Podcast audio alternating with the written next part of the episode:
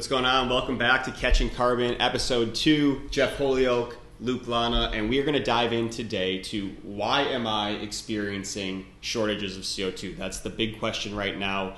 People are trying to understand, and we want to kind of lay out the explanation. To really understand that question at its core, we need to know where does our CO2 come from uh, here in the United States and break down why have we not been proactively capturing CO2 from additional sources? And so we want to get straight into that. What makes us different from other parts of the world? Why has this not been an issue? Why is it now an issue? And why do we see it perpetuating into the future? Yeah, you nailed it. Hit it right on the head there. That is the underlying theme of all of this is here in the U.S. we have had an abundant supply of, of uh, CO2 or sources of CO2 that come out very clean, so therefore it's cheap. So CO2 is a very abundant, cheap gas up until about now. Uh, so let's talk about that. There's, there's, four major sources of CO2 in this country, and this chair is extremely squeaky, so I apologize. You got to sit still. You got the nervous tick. Yeah, he's, he's, he's, camera shy. Give him a break. Now he's grooving on camera. Yeah, groove. Anyway, four sources of CO2 in this country. First being uh, ammonia production. That's a high user of burns natural gas to produce the ammonia and the nitrates. Uh, but you get an abundant amount of very clean CO2 that comes out of that. That makes up roughly 25% of our CO2 supply in this country. Uh, uh, ethanol production, corn, corn belt, uh, Midwest. We have produced, a, you know, we are the, the uh, bread of the world. We have an abundant amount of grain abundant amount of corn production here in this country, abundant amount of ethanol that we mix in with our fuels and our gasoline. Um, so that makes up about another 25%. Another 25%, we have two very large geological domes in the southwest and the southeast. Those geological domes uh, are, are filled with abundant supply of very clean, pure CO2, um, and uh, we've been pulling off those domes for decades now. And the other 25, that's about another 25%, and the last 25% is, is alternative sources, uh, synthetic gases, syngas, uh, biogas, uh, coming off of landfills, uh, cow manure, other sources like that. So that's another 25%. So, as I noted there, most of that, 75% of our CO2 is already very clean. So, very limited upfront purification. So, as it's coming out, it's roughly 98% CO2. Uh, whereas if you're pulling off of, say, natural gas burning or or uh, in SMR and hydrogen production, things like that, you, you have a, a 10 to 12% purity level of that CO2. So you have a lot more cleaning that has to go on. The rest of the world's having to experience that. We don't.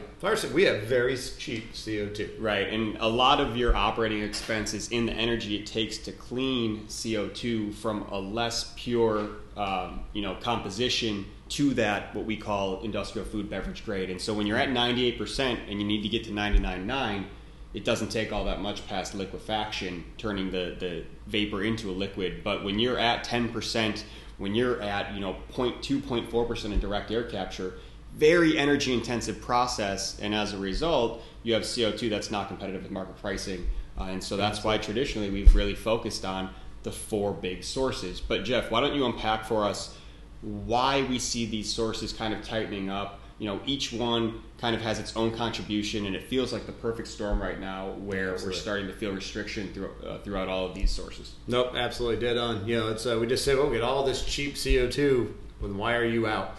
Um, that's a great question. Why am I getting a force majeure every other day? Why is my price being escalated in, in multiples of X of three, four, or five times? Um, you know, so, uh, and the reason being is, like you said, it is a little bit of that perfect storm. So go back to ammonia production. Every year, ammonia plants shut down after the harvest at this time of year, end of summer. Um, and when natural gas prices are high or demand for CO2 is low, they generally shut down for longer than two weeks for, for uh, these plant shutdowns and, and, preventive maintenance. So natural gas is a, one of the largest components of production of, of ammonia, therefore the largest cost. We all know what the natural gas prices are doing. We'll touch here a little bit in, in, in future uh, episodes on you know how the the European, the Russian impact of that natural gas, are exporting that. You know, natural gas prices are very high and they're here to stay for a long time. So, the, so those shutdowns on ammonia plants very impactful. Ethanol, mm-hmm. well, especially during the COVID in the last two years, what didn't we do in the early stages of COVID? We didn't drive. We didn't fly. We didn't do a lot of things. We actually, at some point in 2020, late 2020, early 2021, I believe, had the largest surplus supply uh, of ethanol in storage uh, in history. Yeah, and actually, so, I just saw a statistic that we are kind of back to those levels in terms of usage driving. Right now with the inflationary environment people are staying home. Uh, we did just see that come out very equal to peak covid which is i mean it's crazy to think about. So yep. so yeah so we're, we're starting to get there. That supply is coming back but it's still again we had a whole you know rat in the snake glut supply of it to get through. Uh, and they're back they're back to, to you know general production but electric vehicles hydrogen you know any kind of ev uh, is, is it's going to impact the demand on ethanol long term. And so uh, between the U.S. and Brazil, I think the number is somewhere like 80% of the world supply of ethanol comes from that. Um, and then the geological domes, that's the third major impact in this perfect storm. So we've been pulling off these domes, as we noted, for decades. Uh, but they, there's multiple wells. I think the number is somewhere like 5,000 individual wells that make up what we call these domes.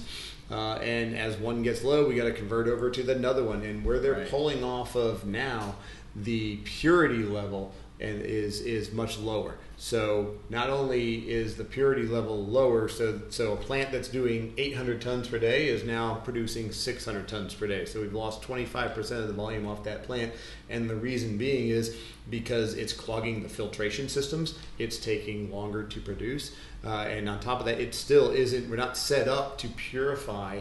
Uh, some of the, the, the benzenes and oxygen levels and things like that off of these domes. So so the, the capacity has been constrained off of pre-existing dome supply. On top of that, we went, we'll talk about this in another episode. But I know contamination, yeah. purity levels. If you have uh, filtration and you went from changing your filters out every six months to every three weeks, yeah. it, you know, again, as we talked about early in the first episode, it is an ingredient, and, and uh, we're getting contaminated CO2 throughout our supply chain right now. Yeah, and just take a minute at home to think that through. We're talking about pulling out of naturally occurring domes while legislation is pushing to sequester CO2. So we're putting it into the ground and we're pulling it right back out. How long is that really going to last? So not only is there a lack of purity, but how long until we say these domes are closed up? I mean, this is going exactly against everything that we're pushing for for sequestration we're not putting it into the ground. We're, we're not we're not we're, we're paying people to put it into the ground. There we go. Paying it and then we pull it back out. And nothing against the domes. It's been a great supply for us for a long time. But as as you just said, as we're pulling off, and we'll talk about 45Q in, in, in much greater detail in, in upcoming episodes uh, because that's going to impact you. So let's talk about this. So this is great. Now you know why you're short. Well, that's not the whole point of this this uh, podcast and what we're here to talk about. Ultimately, it's like how does that help me? Right. What all you just told me is I'm screwed and I'm going to remain to be screwed. Doom and gloom. And, we're just uh, coming at you with the doom and gloom. Yeah. And we're here to tell you for the next three months, we're all kind of screwed. And hey, we're in the manufacturing business ourselves, and we are on a 0% allocation of CO2. Uh, we're all living hand to mouth of these supplies. So, how does that help me? Uh, what are you guys doing about it? And so, what's the name of our podcast? Catching Carbon. Catching Carbon. We're catching carbon. So there is alternative sources. They are a little bit more expensive, mm-hmm. but there's alternative sources of supply, and we already talked about that syngas, the the uh, uh, biogas. Uh, you know whether it's uh, you know capturing off of landfills, capturing off of uh, cow manure, things of that nature. There are other green initiatives that ultimately will capture CO two, take that out, because we we all are very fearful that the the grand supply of CO2 off of those other sources that we talked about uh, are, are going to go away. Not today, not tomorrow, but in the next five to ten years. Right. Uh, there's all sorts of technology and and uh, development in ammonia production mm-hmm. for much greener production of ammonia, as well as the grand reduction of, of, uh, of ammonia. Go look at uh, the Netherlands, which is a large producer of ammonia. They're trying to eliminate the use of ammonia for a fertilizer altogether. Yeah. So, you know, things like that, you're going to see a grand shift. Continue to stay tuned to our future conversations of what, how do we help you. And with with the shift, Jeff alluded to this in the pilot episode, but there will be what we anticipate being a permanent shift in pricing. And so, Absolutely. as noted, it, it, takes more energy. There, there's higher expenses to produce that pure CO2. We do believe that CO2 is not going to be that down and dirty cheap gas historically it has been. We see it in Europe. We can touch on Europe a little bit. We're going to see it here. But the good news is we come out of the storm with abundance of supply. And that's that's what it's all about right now is how do we get the CO2 to accomplish what we for us the manufacturing piece for our for our food and beverage carbonation freezing a product i mean we we have to have co2 and so we may not see co2 at the prices we have historically but we certainly can make sure that we're supplying co2 Yeah. So the last topic I think we'll cover is what I like to say is this isn't new. This isn't new technology. Um, capturing off of natural gas, capturing off of landfills, capturing off of methane production, none of that is new. We don't talk about it here in the U.S. We don't even really have an infrastructure for it. Uh, we're helping build that infrastructure. yeah it feels taboo right now It does, but in the because we had a cheap supply of of, of uh, CO two. Right. Europe does not. They don't have they don't have ethanol. They they have you know outlawed and banned a lot of uh, the the ammonia production in itself. Like I said, the Netherlands is a large producer of that, but the rest of Europe doesn't do that.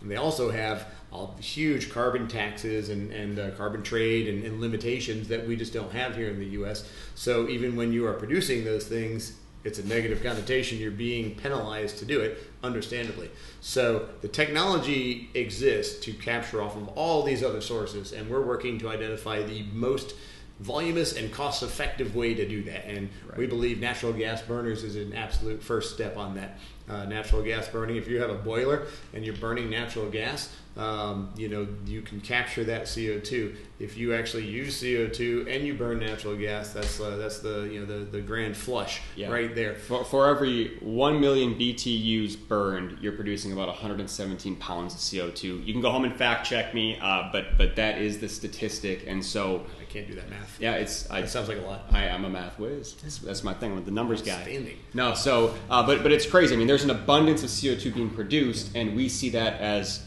the first opportunity to go and start creating self-sufficiency on your own CO2 supply. Absolutely. So we call it security of supply. And you know, as we noted early on, and we'll talk about all the time in this episodes uh, in this podcast, is you know we are not focused on the pathway to green, um, and then you know uh, net zero. But think about that. We're capturing all these other CO two sources, and those are the large, abundant producers of CO two, mm-hmm. ethanols and Right. methanes, and power power generation, and even hydrogen production through SMR produces a tremendous amount of hydrogen. I'm sorry, of CO two, and that is going to get sequestered under 45Q. So that's being taken out of the environment.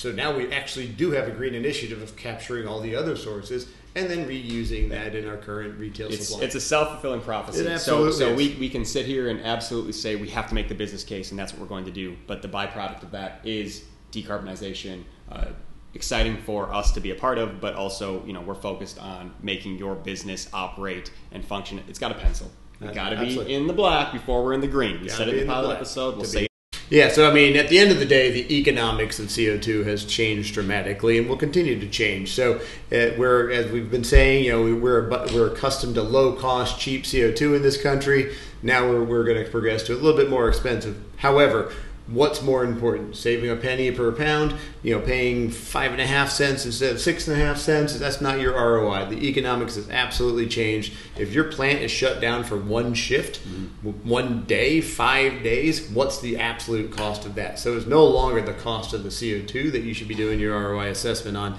It is the operational cost, the opportunity cost of not having that. So as, as we've been talking about, um, you know, it's all about the security of supply. We will continue to expand and explore opportunities to do that for your business and for your operations. yeah, really excited about that. We're going to keep bringing you content, help you understand and educate. You know, where where do I navigate? Where do I go? What what is my opportunity to weather this storm? And we're going to dive deeper in episode three. So thank you guys so much for coming. We'll see you then. Until next time, catching carbon.